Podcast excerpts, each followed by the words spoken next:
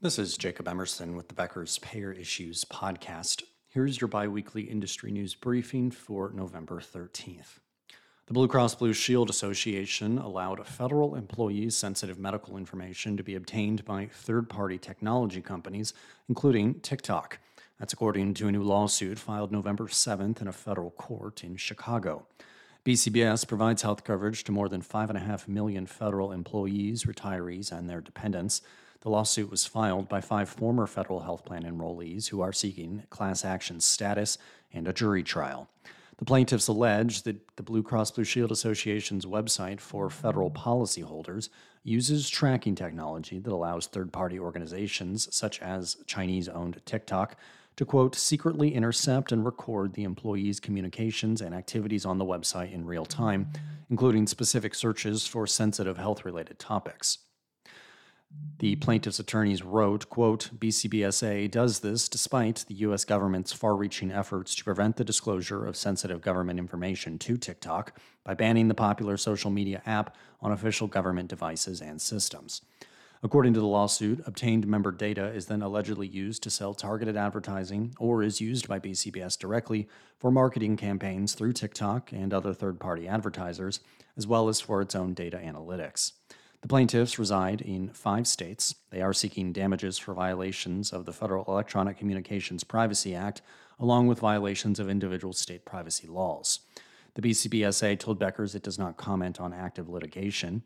Currently, more than 18 health systems nationwide are being sued for their use of the Meta Pixel, which plaintiffs say shared their protected health information with the Facebook parent company, allowing it to tailor ads based on their medical conditions. Back in August, advocate Aurora Health agreed to pay a $12.2 million settlement after it was hit with multiple lawsuits about pixel tracking technology placed on its website and patient portals. Costco is also facing a lawsuit over allegations it shared customers' protected health information with Meta.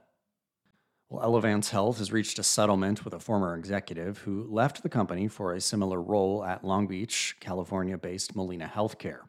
According to the November 2nd notice of anticipated settlement filed in a federal district court, Elevance has reached a settlement with Vinod Mohan, who is now Molina's senior vice president of Medicare.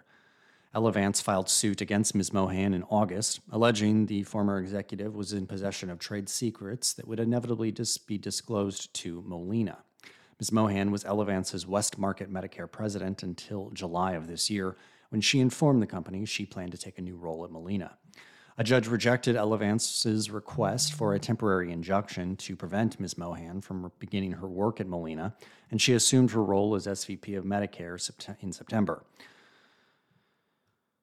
Well, Nebraska has fined Bright Health $1 million and revoked its insurance license with the state following a market conduct examination that found the company violated a state law more than 21,000 times over a period of two years. The market conduct examination was conducted by the state in July of last year and covered a period from January 2020 to February 2022.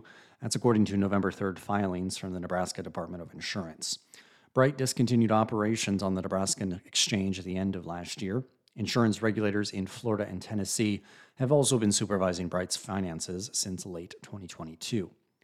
To conduct the examination, Nebraska regulators noticed, noted they only had access to documents provided by the company, not its internal systems. Five key findings from that examination were that Bright violated state law across 21,500 incidents, Following a claim handling analysis, regulators identified an overall error ratio of 45%, which was, quote, significantly higher than the 7% error threshold, which would seem to indicate a conscious and flagrant disregard of the law. The company denied coverage for newborn dependents at least 163 times. Bright Health also sent 2,200 immunization claims to cost sharing, despite being required by law to fully cover immunizations with no cost sharing. And finally, the total amount of money recovered by the state of Nebraska was $13.3 million, with no evidence of an internal compliance program at Bright Health. And finally, CMS released a slew of proposals November 6th.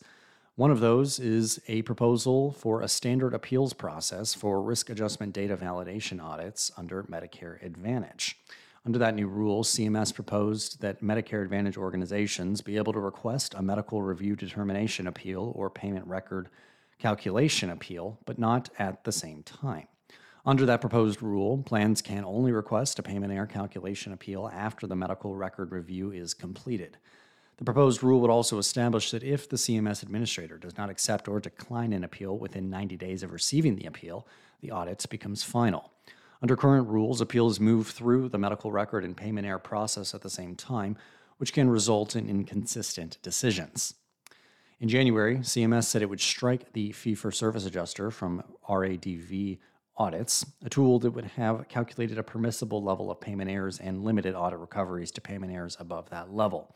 Humana is challenging that new rule in court.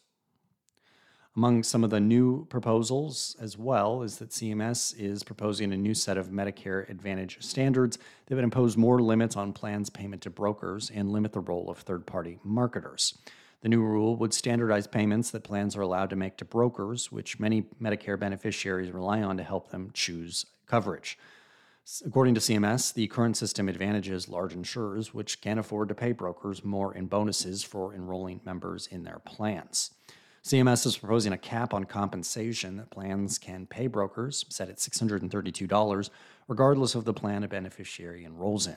The cap is currently $601, but plans can currently pay administrative fees and other payments on top of that cap to brokers. The new cap would encompass all payments that plans can pay brokers.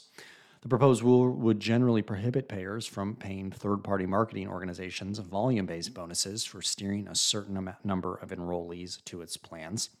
Plans would also be required to issue a mid year notice to enrollees, informing them of any supplemental benefits they have access to in their plan that they have not used. This would ensure benefits are actually used and not simply used as marketing tactics. The proposed rule would also reduce the number of plans able to redu- enroll beneficiaries dually eligible for Medicare and Medicaid outside of the open enrollment period to crack down on year-round aggressive marketing of DSNP plans. And finally, under all these new proposals, CMS is also pitching new health equity changes for prior authorization policies and procedures at Medicare Advantage organizations to better determine any disproportionate impact on underserved populations that may delay or deny access to services. All these proposals now mentioned would be effective in contract year 2025 and are part of a broader set of rules from CMS. Comments on the proposals are due by January 5th of next year. The health equity changes would include that Medicare Advantage payers would be required to add a health equity expert to their utilization management committee. That committee would have to conduct an annual health equity analysis of Medicare Advantage prior authorization policies and procedures, and then publish the results of that analysis on their website publicly for members to view. If you'd like the latest health insurance industry information delivered straight to your inbox every morning, subscribe to the Becker's Payer Issues e newsletter on our website at beckerspayer.com.